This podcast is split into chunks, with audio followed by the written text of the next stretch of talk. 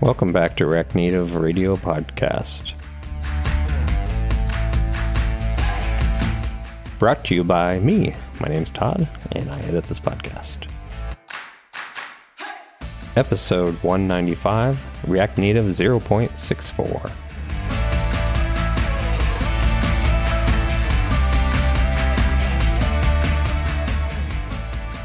Hey, friends, welcome back, or welcome for the first time. If this is the first time you're tuning in, this would be a weird episode to tune in for the first time. When when you think, Robin, like, it, would this be the one you would send people and say this is representative of of our show? No, I, I, can't say that it would be. This, this Mm, yeah, it's probably not it's, the best introduction episode. It's a It's a fine good, topic. it'll be a There's- good episode, but it's not. The I think it'll be a good episode, but it's kind of deep in the weeds a little bit. Uh, so we'll get to that in a second. So I am Jamon, Jamon Holmgren.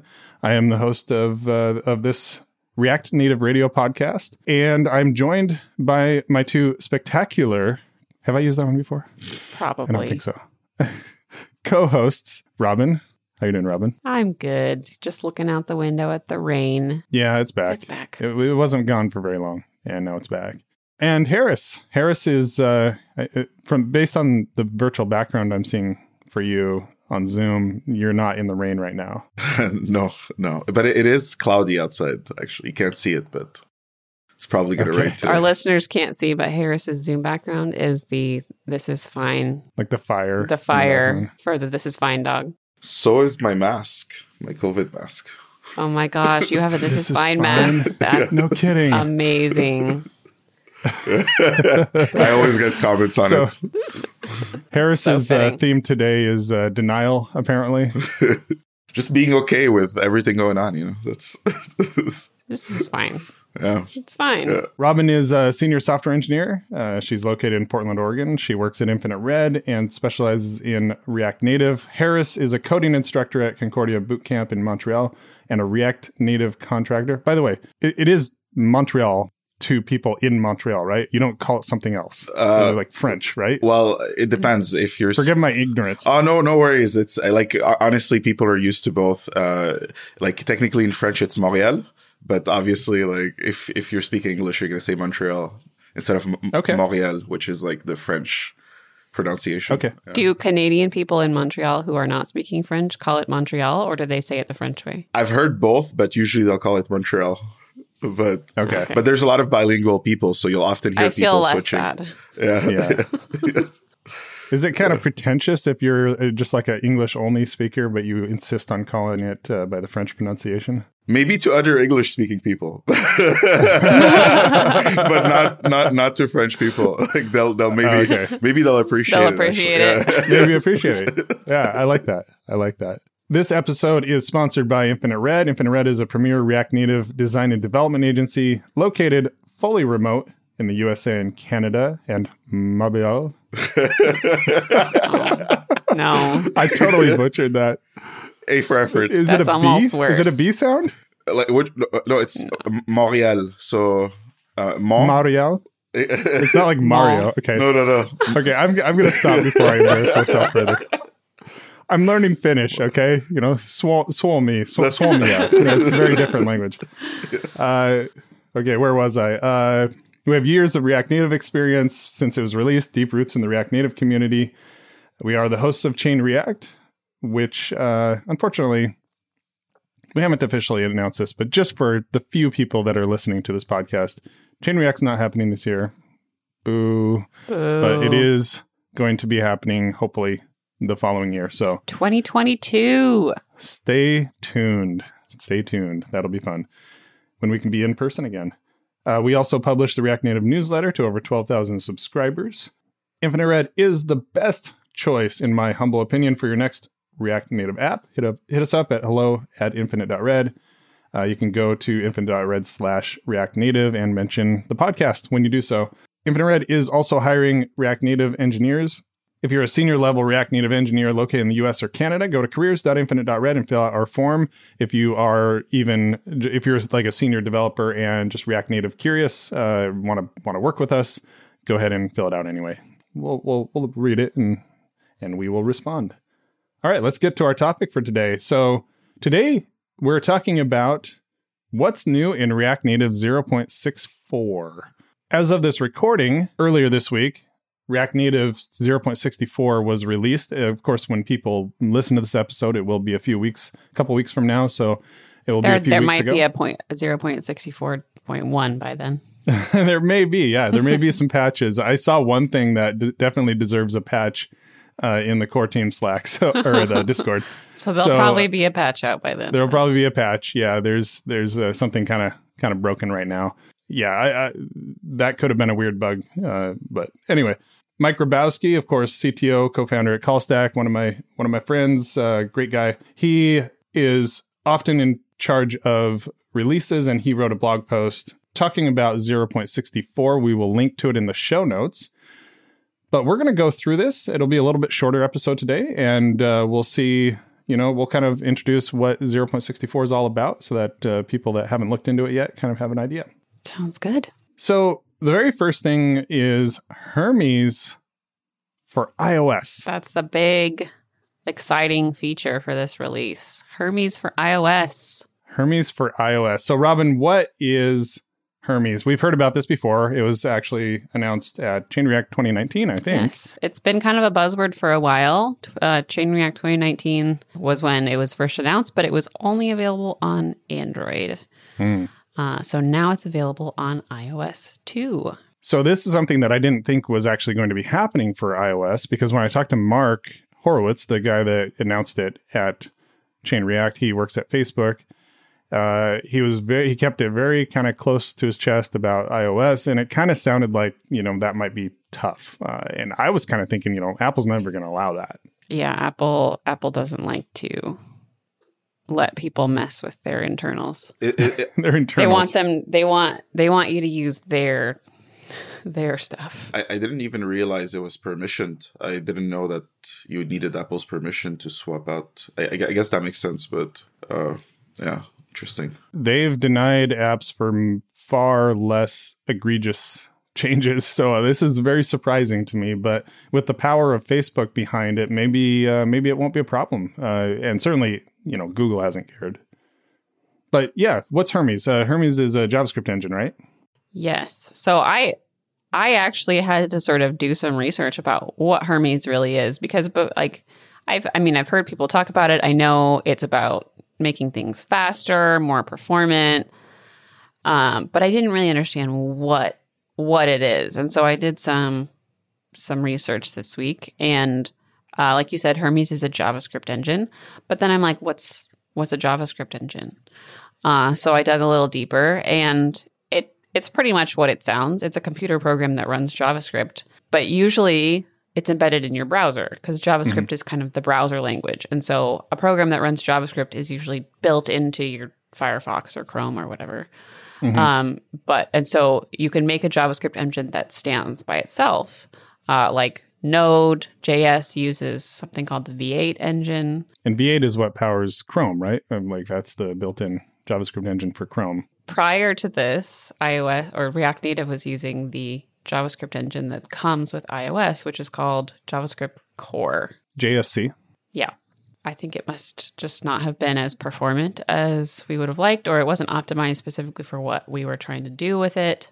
So they wrote their own. Yeah, that's the big thing with JavaScript core. So the nice thing about it was it existed, and it was open yes. source. Well, the fact that it existed is what made React Native work as a concept. Yeah, totally. And it was open source. Uh, you could also use V8, but V8 was even worse performance wise. And you wouldn't think so because JavaScript core, generally speaking, if you were to use JSC in like a node context or something like that, it's just, you know, like straight throughput. Let's say you're running a server and you have tons of connections coming in and stuff. JSC is not going to do as good of a job as as V8. When you think about it, what are the the common use cases for an app? You're not sitting there handling a million connections per hour in a server constantly open, constantly running that needs uptime of you know measured in in months, right? like an app doesn't do that. What an app does is you tap the icon, it pops open, it needs to load fast, it needs to be up and running quickly. And then once you like trigger something else off, it needs to immediately jump to that. It needs to have low memory footprint, uh, those types of things. Where like Node, let's say it's running on a server or something, it can use all of the memory it needs to to make it as fast throughput wise as possible. And then it can also do things like a just in time uh, engine. A just in time engine would be like where it uh, a JIT. So it basically like uh, evaluates the code that's running and maybe tries different code uh, like optimizations until it finds one that works really well. So it'll like warm it up, and then it knows okay, this is the fastest way to execute these instructions because it's done it a hundred times and or a thousand times or a million times, and it will do it that way, and it really optimizes for that throughput in the end. It's sort of like uh, maybe the difference between a race car that is optimized for top speed uh, versus a race car that's optimized for like zero to 60. Uh, Mhm. You know, the very first like taking off, boom. Yeah. What you really needed was sort of the the zero to 60 side of it and not so much the top speed for uh, the JavaScript engine. And that's why JSC worked okay to start, but it certainly wasn't optimized for the use case. It was optimized for a browser, which again is another, it's a whole different, uh, you know, environment as well. Certainly closer than than V8 might be in, in, in Node or something like that. It, it was it was definitely optimized differently. So I think that's why Facebook internally decided that they wanted to maybe build their own. And because they're Facebook, they can do that. They can do that. They can put a team on it, and they They- have some very smart people working on that. Yeah. They have the the developer power in order to build their own JavaScript engine. Yeah, Not all open source libraries and frameworks have that behind them. it's very true. Usually, it's one one developer in Nebraska somewhere who works on it in their spare time, and if they quit, then the whole world comes down. Yeah. Uh, so yeah, so Hermes, why why is it exciting? Why do we care? You were kind of talking about it decreases memory utilization, going to reduce download size. The most visible piece is that time to interaction or TTI will be a lot snappier. Yeah. Also, it's nice to use the same engine across uh, Android, iOS because you'll have less inconsistencies there when you're installing libraries. Mhm. Yeah, it's really exciting that it's cross-platform now. One of the early problems that we had was that on Apple's side, it was using the built-in JavaScript core, which was actually internal, like provided by iOS. And on Android, it would ship with its own version of JSC. So you would actually get the latest JSC on Android, and you would have some old, musty version. Led to some really weird bugs, like yeah. things running differently or executing differently on Android. Yeah, I remember back in the iOS 9 days, it did not have proxy support, which, by the way, will be a common theme that we will talk about in, the, in a bit. But JSC did not have proxy support in iOS 9, and you couldn't upgrade it. Apple would not let you upgrade it, which is why this kind of came out, out of left field. Like, how did how did they allow a whole swap out of the the whole thing, but not allow upgrading? Facebook is the answer. yeah, that was kind of a big inconsistency. Uh, now they could have used on Android, they could have used V8, which was built into the operating system too, but for the reasons that I mentioned, it just wasn't appropriate. So they would actually ship in your app a JavaScript engine. So Facebook builds this custom engine, Hermes, and they release it for Android first because that's the easiest platform to get it approved. And also, Android, despite having the latest version of JavaScript Core, was still having a lot of performance issues. First, you know, TTI, the the what is it, time Time to interaction. that was really bad and needing to make the Android side perform better because you know Facebook's using this on a lot of their apps and uh, if Facebook's laggy and slow on Android devices Android users are going to go elsewhere. Uh, they released that and I think Harris you've actually used it in a project, right? Yeah, yeah, I've used uh, Hermes on, on Android, haven't yet on iOS, but good to mention that I tried using it the first time and it just broke a couple libraries because of the lack of proxy support. Mm-hmm. And actually, now that I remember, also the reflection API support, which the new release of Hermes also supports the, the, the reflection API, which is something I didn't know about until very recently. So let me ask you Harris, what's the reflection API? I probably don't have a very good use case for it. For, from my understanding, it, it's very similar to the proxy API in the sense that like it supports all the same methods, but all the methods on the reflection API are static. Uh, they can be used in um, uh, the proxy API and the reflection API can be used together to work really well. I personally haven't really used it very well, but I actually do have a, a, a, link to something that explains it really well that I could include in the show notes. Okay, cool. It's probably a good idea. Um, you know, we're going to try to keep this pretty tight uh, episode, but uh, I also want to dig into that and kind of see, you know, what that's all about. I know that it was, yeah, proxy and reflection are both kind of really important for sort of meta programming level stuff. Yeah, like like the big thing with proxy is that it allows you to uh, intercept, like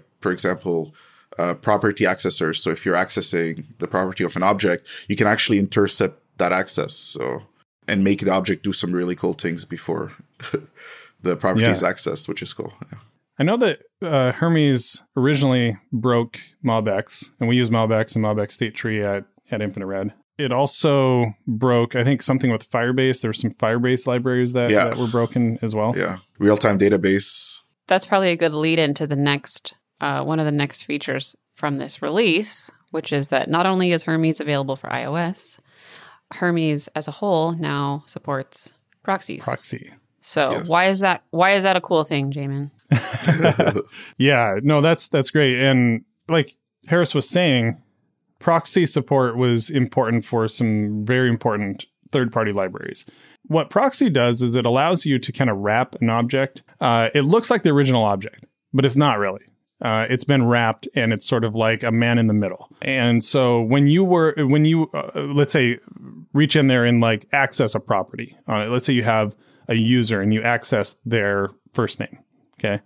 The proxy can intercept that and say, oh, they're accessing their first name and then do something. And in in the case of mob MobX, MobX React, for example, MobX state tree, it can then trigger a re-render if it can like track that and then trigger a re- know that it needs to trigger a re-render if that property is modified in the future.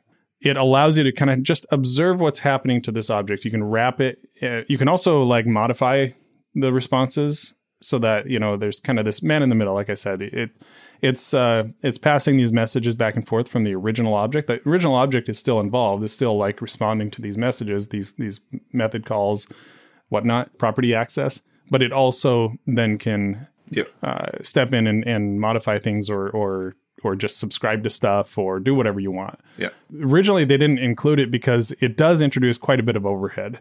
And I talked to Marc at React Native EU 2019, not long after uh, Chain React when they he had uh, announced it, and uh, it was kind of interesting. But I, I, we were we were sitting at lunch together, and I and I was telling him we really need this for MobX, and he's like, "Yeah, yeah, I know. You know, I've heard from everybody. Uh, we're we're figuring it out, and I have some ideas." Yeah, and and to, to add to that, the the Reflect API can basically give the object back its original behavior, right? So often uh, it's used to do precisely that. So when you're wrapping an object in a proxy and you're intercepting, like for example, get, uh, you can actually just return reflect, which has static methods like get, which will give it exactly the original behavior of the that the object had. Nice. There's a really good explanation of this on the MDN docs, which is what I read to uh, explain this. I'll include that in the show notes as well. Perfect.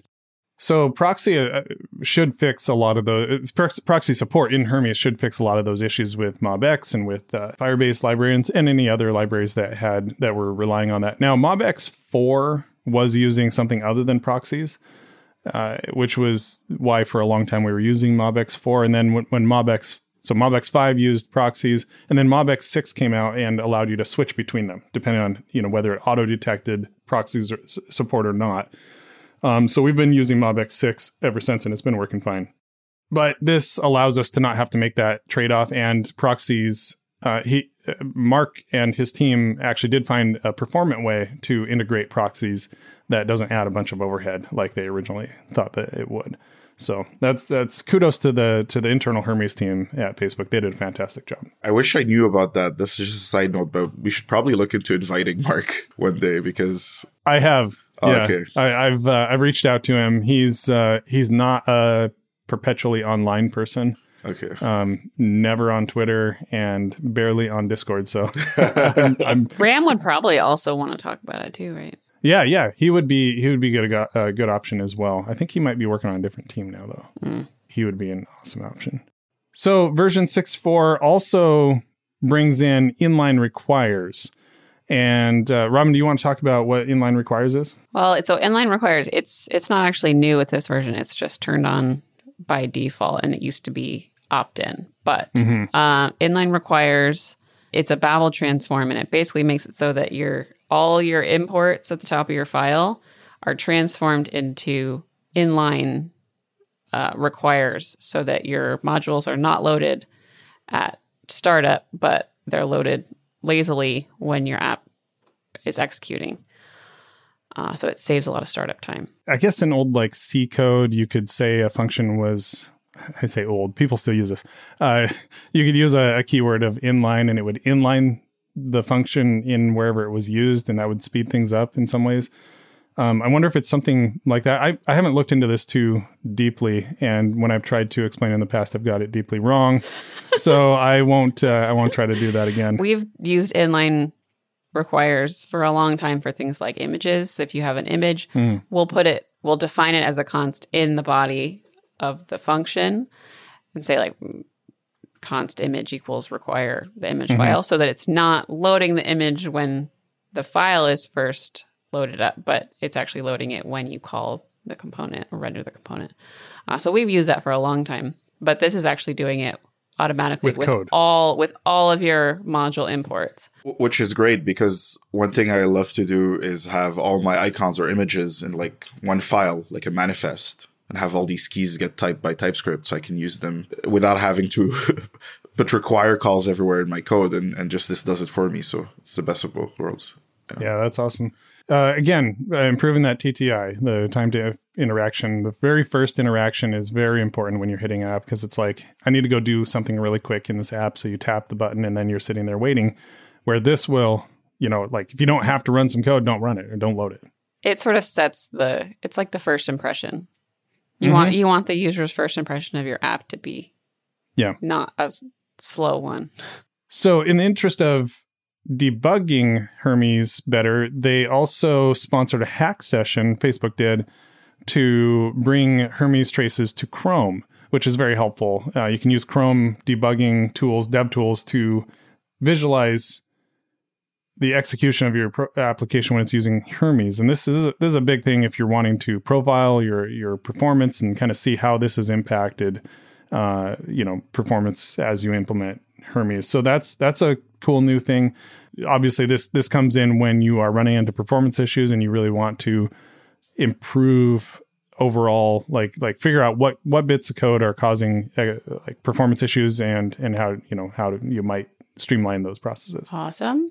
We also have React 17. React 17 brings in Not nothing, a not I a whole remember. yeah. There's not a whole lot of new developer facing features. Uh, the biggest change that you'll probably notice is that you no longer have to import React at the top of your JSX files.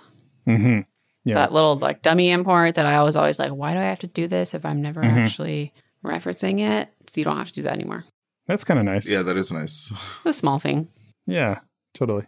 It deprecates some things yeah, too. Right? some Android APIs are deprecated. Um, you now have to use Xcode 12 if you're not already on Xcode 12. Yeah, we'll have to get it for this version of React Native.